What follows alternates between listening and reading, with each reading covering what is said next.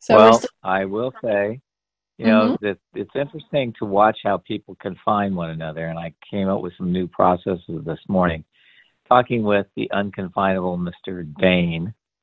And, uh, you know, and it's like we came up with some great new processes, which I will run on this call.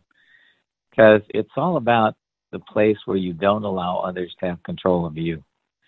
And so if you start to realize that so much of your life you have considered that you need to have people in your life, you need to be close to people, you need to have a relationship, you need to have, you know, a son or a daughter or a, you know, whatever.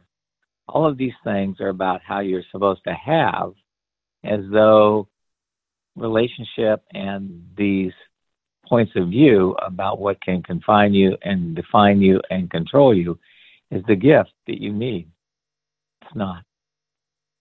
It's like you need you, not the gift of other people who can control you. So, what have you defined as you?